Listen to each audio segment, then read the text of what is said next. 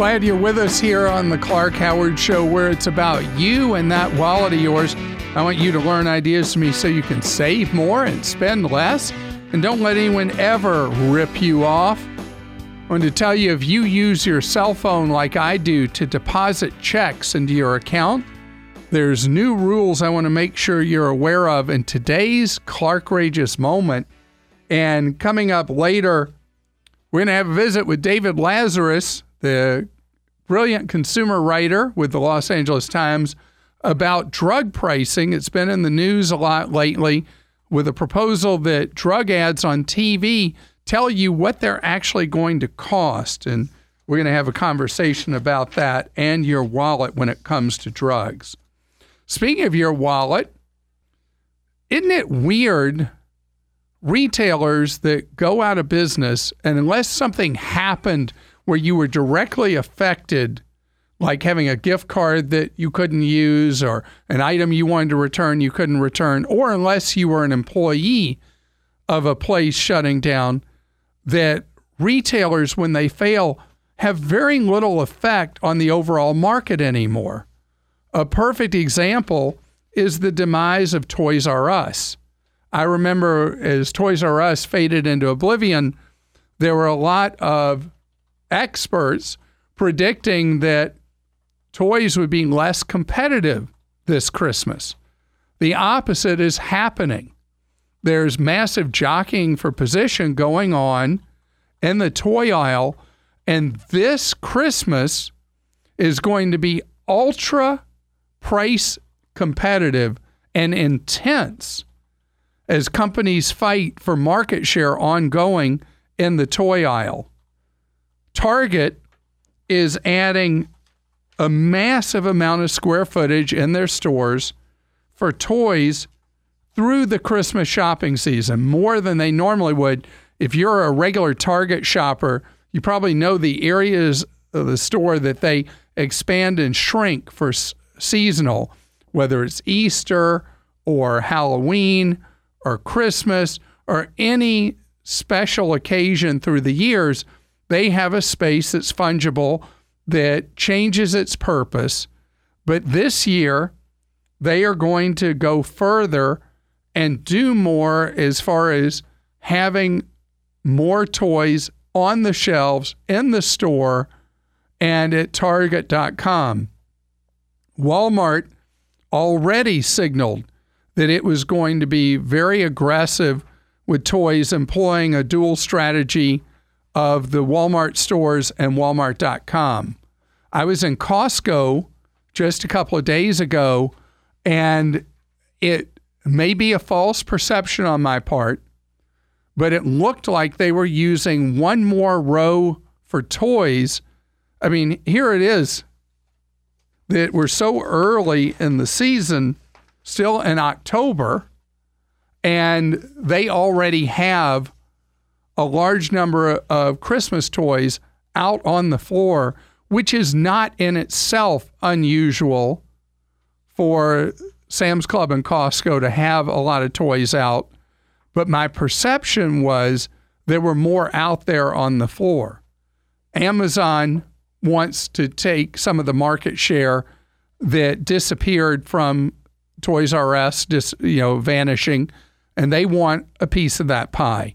So you're going to have from every direction of big box and Amazon, the virtual big box, you're going to see a very aggressive Christmas. And that's very much to your advantage in the toy aisle. Uh, the problem comes outside of the Christmas season, having the variety of toys available, because that is a role that Toys R Us played in the marketplace was when Christmas was over and all those aisles shrink back from toys, it will be up to the online sellers, the online side of physical stores like Walmart and Target, Amazon, of course. But the toy aisle, it's not like the result of this will be higher prices, at least for now. You're going to want to comparison shop more even than you would have in prior Christmas seasons because of how aggressive all these companies are going to be to try to get you to think about them as the place to go for toys. Kayla is with us on the Clark Howard Show. Hi, Kayla. Hi. Kayla, how can I serve you today? Okay, Clark. We have three children, ages 13, 7, and 10 months. And I want to see what we can do to invest some money for them. Um, we want to be able to help them when we feel like they're ready for it, as far as buying their first car or their first home or starting a family. So, what are your suggestions? All right. So, first of all, I just did the math. You have brilliant family planning. Well, thank you. Because you built in babysitters right there. right. Six years apart each kid. That's pretty good there. Right? So, if the money's not for school, it gets a little more complicated. So, how Okay. much money are you thinking of for each child? Uh, we would like it to. I would like to have. I don't know. I'm really open. Like anywhere from like ten to twenty thousand per per child. So, you got a 13 year old, you would want to have that money at what age? Probably about ten years for him. 10 years from now. Okay, so I'm going to give you some crazy suggestions, okay? Okay, You ready for crazy? I'm ready. because I'm always nervous about putting money in a kid's name because as precious as our kids are when they're young, we don't know exactly how mature they're going to be and responsible once legally they have access to money. So now with a 13 year old, seven year old, and one who's going to be one soon, you are in a position now with custodial accounts, you get to make all decisions. But once they Right. achieve what's considered to be adulthood, which is actually often before a kid's mature enough to make good decisions with money, if they find out the money's there, they have the ability to take control of it and spend it on things that you've worked hard to save that you might not be able to control. So, right. you ready for my weird suggestion I recommend? Yes. All right, you've heard me talk about Roth IRAs. yes, I have. Is that something that you and your husband do? We don't right now. Um, we don't. We don't have any in, anything invested. We're um, we're small business owners. We have two businesses that we run, and we're just now to the point where um, you know, our vehicles are paid for, our house is close to being paid for, and we're ready to start investing some money. All right, so let me tell you the beauty of using the Roths as a way to save for your kids. You control it now and in the future, and everything the accounts earn, they earn tax free. So your intention is to give a decent amount of money to each of your children. Uh, it sounds like in maybe mid 20s. Right. Whenever whenever they um when I feel like they're ready for it. All right. So you maintain 100% control. If you and your husband each fund Roths up to age 50, you're each allowed to put in up to $5,500 a year into these.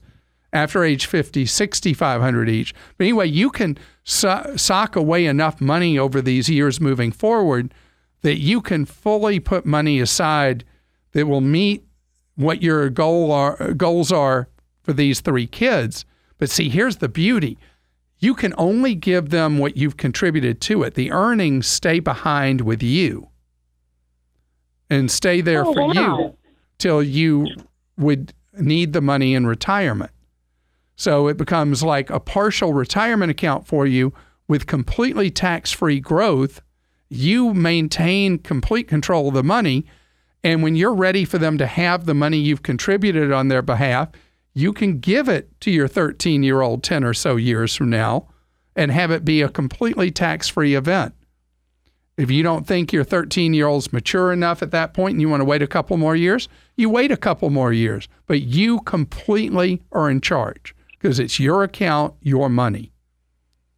So the loophole with a Roth is the money that is earned in a Roth has to be left aside till age you're 59 and a half or older. But the money you contribute to the Roth you're free to use for any purpose at any time. That's awesome. Well, thank you so much. Um, okay, I'm going to look into that and research that. Thank you so and, much. And on, if you look on Clark.com, I have a very simple guide for you to set up a Roth, and you'll know exactly what to do. Matthew's with us on the Clark Howard Show. Hi, Matthew. Hey, Clark, how are you? Great, thank you. You got a question for me about the stock market? Uh, yes. Uh, so I'm a college student, and I had uh, taken out some money uh, from my student loan, a subsidized student loan, and placed it in the stock market into uh, some well-known stocks, and um, was wanting to uh, use that money to, um, I guess, have access to the dividends um, to to accrue those gains. And so I wanted to know uh, what your thoughts were on that. Is this too risky, um, you know, for a college student? And uh, would I would there be a better place served for that money, for that student loan money?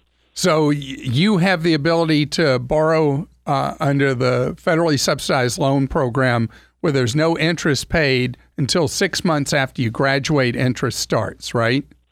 That's correct. So this is free money. The the question I would ask you if we hit a t- a tough spot in the stock market, you've put this money into the stocks that you borrowed. Are you prepared to deal with the consequences if that money's not there when you're out of school and you've got to pay it back? Uh, yes, yes. It's not it's not too much to where I couldn't handle paying it back. Um, plus, my education right now, um, I'm expected to be in school for another uh, two years. If you were comfortable with the risk and you wouldn't lose any sleep if you lost the money, then this is essentially borrowing money at no cost. Okay. But I've had this question, I should tell you over the years, I've had this question at least half a dozen times from people who have borrowing authority that they don't need to use under the federal student loan program. You got to really do a gut check with yourself that you're going to be okay if, let's say, you put a few thousand, you're doing a few thousand each year in the stock market. Right, right. Like I, I've just started this, um, and I've, only, I've I've I've borrowed roughly uh, four thousand dollars, and have invested those into, um, like I said, those well-known stocks. All right. And, so um, let's say, let's just say we have a, a real serious decline in the market, and 4,000 two years from now is worth only two, and you're going to owe the 4,000. Are you going to hate yourself? Are you going to say, ah, well, it's okay. I knew what I was risking, and I'm willing to cough up the 2,000 as I'm going to have to? Um, I'm I'm thinking that as uh, the years progress, that it would be a good idea for me to kind of start saving uh, for uh, in case something does happen uh, by the end of that um, that that program. All right. So let me tell you the way I always look at this, and that's what's the worst case scenario? The worst that could happen is, am I prepared for that? If you psychologically um, and practically have a strategy that if the market does not do well, that you can handle the borrowing you're doing because in the scheme of life it's not an enormous amount of money you're talking about borrowing for stocks even though borrowing to buy stocks always makes me nervous. If you've really thought through that and how much risk you're willing to take go for it. You'll learn more about stock investing by doing it. But i would not treat it as a lifelong practice borrowing money to buy stocks known as margin I find that to be a very risky thing. Today's Clark Rageous moment is really crazy.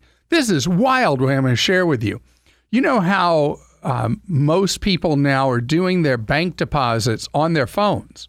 You have the app from whatever financial institution you're with, credit union, bank, brokerage, whatever, and you take an electronic image of your check you're depositing and you deposit it into your account. I had no idea that there were people who were depositing in one account and then going to cash that same check somewhere else and sticking losses through the banking system. Well, now there's new guidance issued by the Federal Reserve who gets stuck with the loss the second time somebody presents a check. It's not who wrote you the check. It's not the second financial institution you go to to deposit the check. It's the one that you deposit the check with electronically, according to Kiplinger's. So there's a new federal procedure guideline issued on who will be liable in the future based on what you're required to do. Do not be surprised if in the next few weeks you get a notification from your bank, credit union, brokerage, whoever it is you do electronic deposit with, that there will be a phrase they require that you write on the face of the check you're going to deposit. And that will be something like for mobile deposit only, or something of similar wording that the bank is requiring. And that is what you'll have to put on before your deposit will be accepted. The idea being that will eliminate you trying to deposit that check a second time somewhere else. Who knew people would try to run a game like that anyway? Glad you're with us here on the Clark Howard Show, where it's about you learning ways to keep more of what you make. There's a big push coming out of Washington to require drug manufacturers in these crazy TV ads they do for drugs to disclose in the ads what a prescription actually costs for the drugs. And the pharmaceutical companies are going crazy. Like, what in the world are you thinking? Why would we ever want to tell anybody that those beautiful models running through the beautiful setting with a backdrop of magnificent mountains or lakes or oceans or whatever. They're smiling ear to ear while the commentator says, may cause your right arm to fall off or may cause you to have really sad suicidal thoughts or whatever. David Lazarus of the Los Angeles Times has written recently about the proposal from Washington that pharmaceutical companies post prices and what's your perspective on this about having to disclose that those smiling people are taking a drug that would cost you $2,000 a month or whatever? Well, first, Clark, let's give a little credit to the president for at least spotlighting high drug prices as something that he's concerned about. And indeed, since the campaign, he has repeatedly returned to this and even said that drug companies are getting away with murder when it comes to pricing. But that said, he has offered no significant maneuver or, or rule whatsoever to rein in drug pricing. And what we got out of the administration last week was simply a proposal that, along with all those crazy side effects that get listed when we we see ads for prescription meds on TV, the drug company also has to include the list price of the drug. And the intent here, as the, the administration says, is to shame the companies into bringing these prices down because so many of these prices are, in fact, indefensible. Oh, there's a bunch of problems to this. First of all, uh, what price would they put in? The list price, which nobody pays, the actual price, the, the wholesale price, that's unclear. Uh, but the bigger problem is the drug industry took one look at that and said, "Nah, we don't think so." And then they trundled out the First Amendment and said, "You can't compel us to say things we don't want." And I put out some calls to some constitutional lawyers to say, "Well, is that true? I mean, they've got to list all these side effects. Can't they also be forced to list the price?" And the lawyers say, "No. It looks like you can make a case uh, from the government's point of view to coerce speech if there is a public interest or public health or safety involved." involved, and that's why you do get the requirement for all the side effects. But it would be very difficult for the government to argue that there is a public interest in simply shaming these guys with the scarlet letter of having to publicize their prices. And so the lawyers are saying, you know, look, the drug industry is going to take this all the way to the Supreme Court, where they will probably win in a Citizens United environment where drug where business has never had more rights and more power. And the upshot of this is, first of all, this is a fight, therefore, that the government isn't going to win. And second of all, if the drug industry is forced to litigate, guess what? They'll just pass those costs on to us. All right, so let's go to the core of something. And this is something I've heard from several doctors that this is very frustrating to them with the with the ads for these pharmaceuticals on TV because they'll have patients come in and they're already pre-sold. Doc, I want you to write me a script for blah blah blah because I saw that it's going to do all these miraculous things and suddenly I'm going to look like those people in the TV ad in addition to curing what ails me. And so uh, the perspective I've gotten from physicians is that we're the problem more than anything else, and that we're allowing ourselves to be too influenced by these ads running on TV.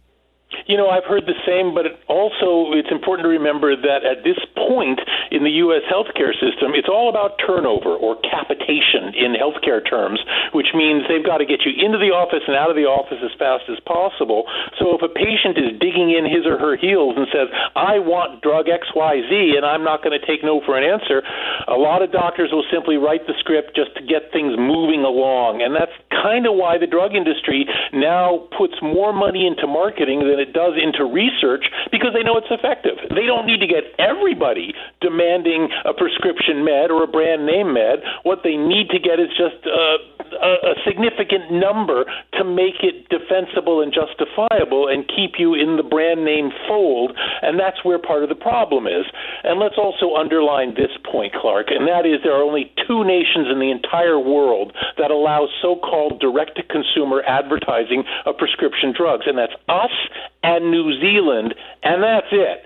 Every other country, especially developed countries like us, have looked at that practice and said, no, we see that as doing more harm than good because, let's face it, these decisions are meant to be made by trained, licensed healthcare professionals and not amateurs like you and me and everybody listening, and therefore it doesn't serve the public interest to do this. In fact, the American Medical Association has called for an end to this practice because they see it as just inflating drug prices and steering people into expensive treatment regimens that there would be much cheaper alternatives for. So, as best what you and I can do is we can't change that uh, momentum. Uh, we're not that powerful, sorry. we can't change that momentum. So we've got to drill back to basics, and that is at the core, most of us are going to do just fine with a generic med that already exists for a condition that ails us.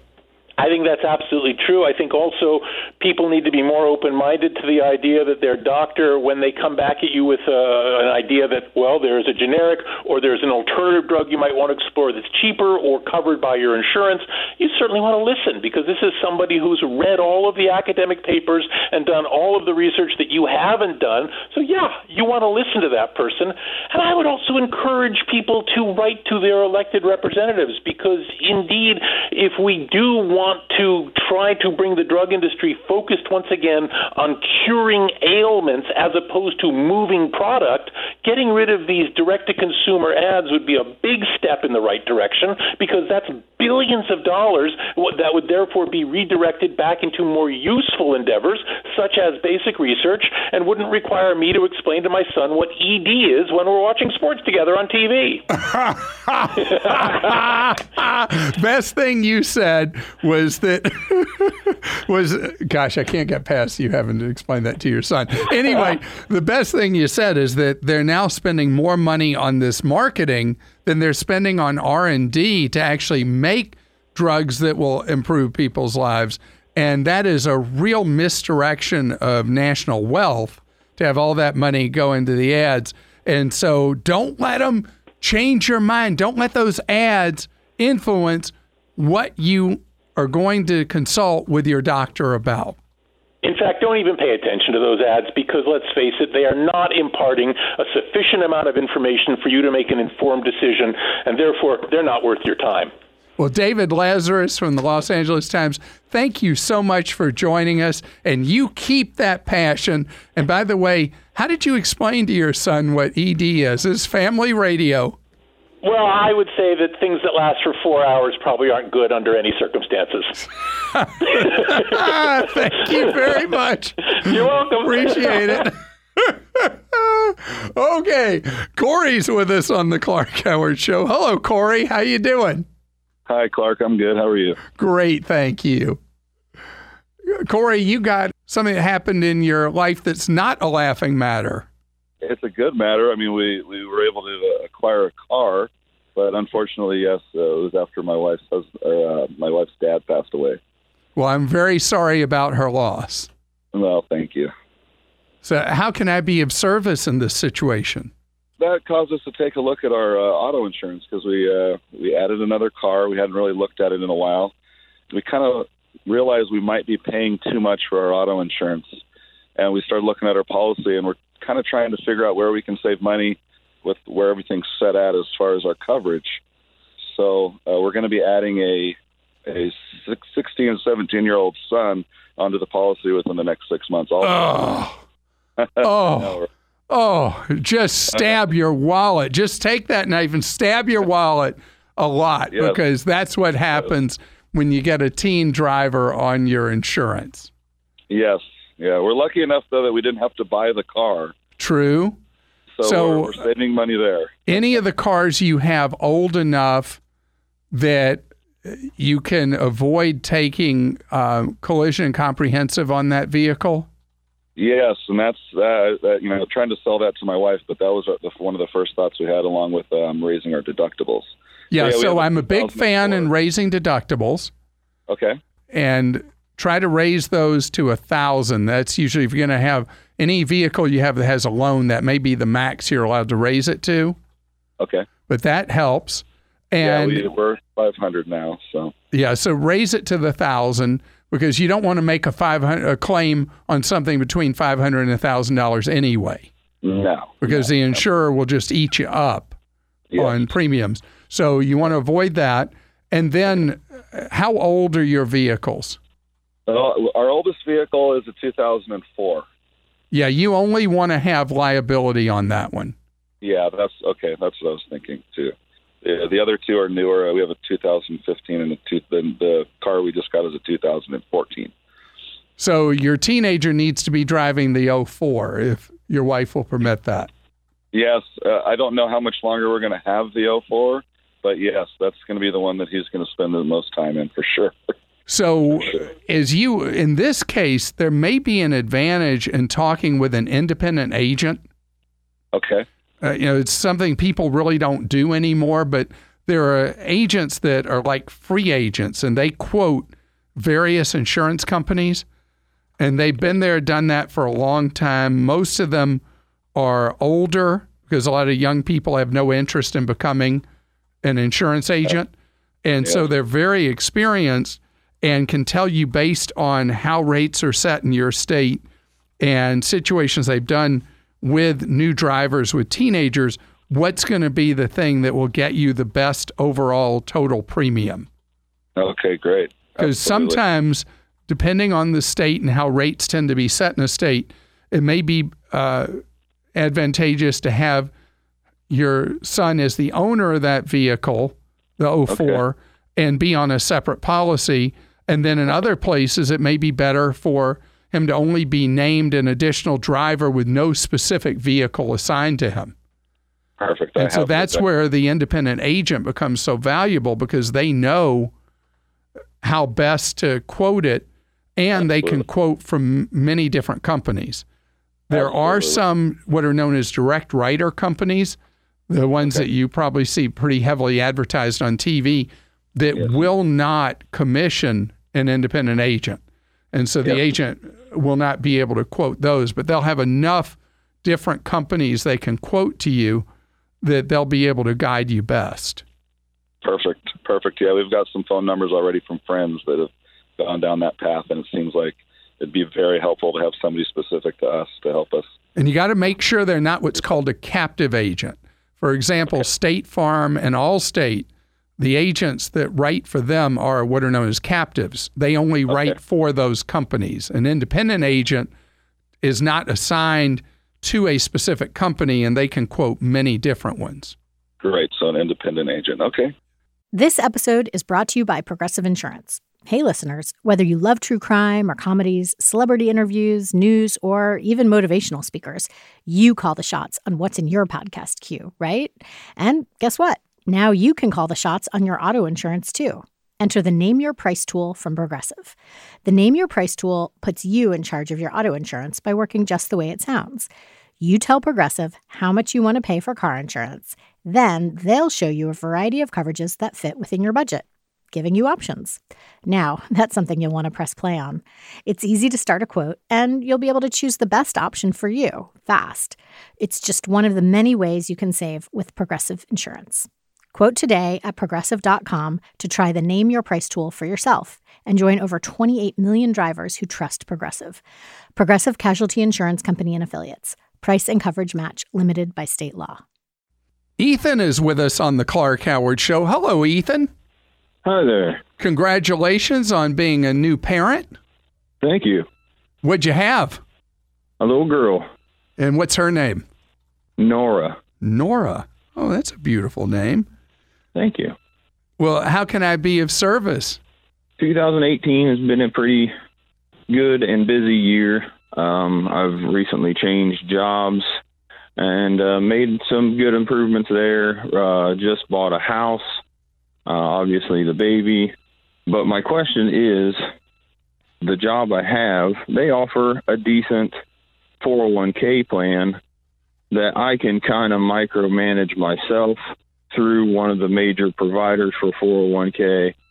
And I was kind of wondering what kind of direction I could go in, you know, without kind of putting a big hindrance on things. I mean, I'm 36. I've not really like had a 401k until now. So I want to do what I can without Yes, you- kind of putting you, a bind you got a things. lot of new responsibilities on you all at once. Right, yes. I mean, with the new job, things are going well. I'm not really in a bind at all. I'm making more money because of the new job. I mean, I'm not saying, you know, I'm rich by any means, but so I was just kind of wondering what I could do. Well, if you're You know- just if you if this is your starting point of saving for retirement, you want to do as as much as you possibly can stomach financially. So in the 401k, do they offer a match where you've gone to work? Uh, they start off at 6%. And then they build from there. I think it, I can't remember right now what the top out is, but I know they start off at six percent of whatever you pay. All right. So you want to put in as much money as you can to pick up all the free money they're going to give you. Right. And do you know, are you offered the option of doing what's known as a Roth 401k, or has anybody mentioned that to you, or are you only allowed to do traditional 401k? they give me all kinds of options: the traditional IRA, the Roth IRA, and there's some. I think there's would actually be, it would be traditional or Roth 401k. Oh, right, right, right. Yeah. So at- I, at 36, I would go uh, Roth 401k. The money the employer is matching will be um, put on the traditional side. The money you contribute goes on the Roth side. And if they keep raising what they'll match based on how much you put in, I want you to go as far in as you can putting money into that Roth 401k so you pick up every single dollar the employer will throw at you. And if over time they'll throw more money at you, you increase what you contribute. And in the plan, there will be, if I'm gathering, investing is new for you. Is that right? Yeah, I had just basically started with a 401k program before I transferred into my new job. So I've only, I, you know, I've only dabbled with it just a little bit. All right. But you know, the with my employer now, they seem like they're offering a pretty good deal. So I wanted to take. Yeah, so you grab you grab every bit of it that they're giving you free money. And then as far as an investment choice, at least at first, keep it as simple as possible. And one of the choices you'll likely have is what's known as a target retirement fund. And based on your age at 36, you would want to look at a 2050 fund. That would be the year that would be your target for retirement. Okay. Okay. All right. Yeah. And so you just put all the money you're going to contribute into that 2050 and they'll handle how it's invested for you and a variety of things that would be appropriate for you being at this stage of saving for retirement.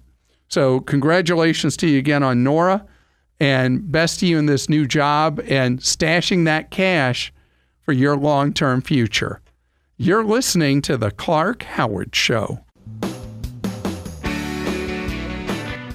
Thanks for joining us today. The Clark Howard Show is produced by Kim Drobes, Joel Larsgaard, Deborah Reese, and Jim Ayers. And remember, 24 hours a day, we're there to serve you at clark.com and clarkdeals.com.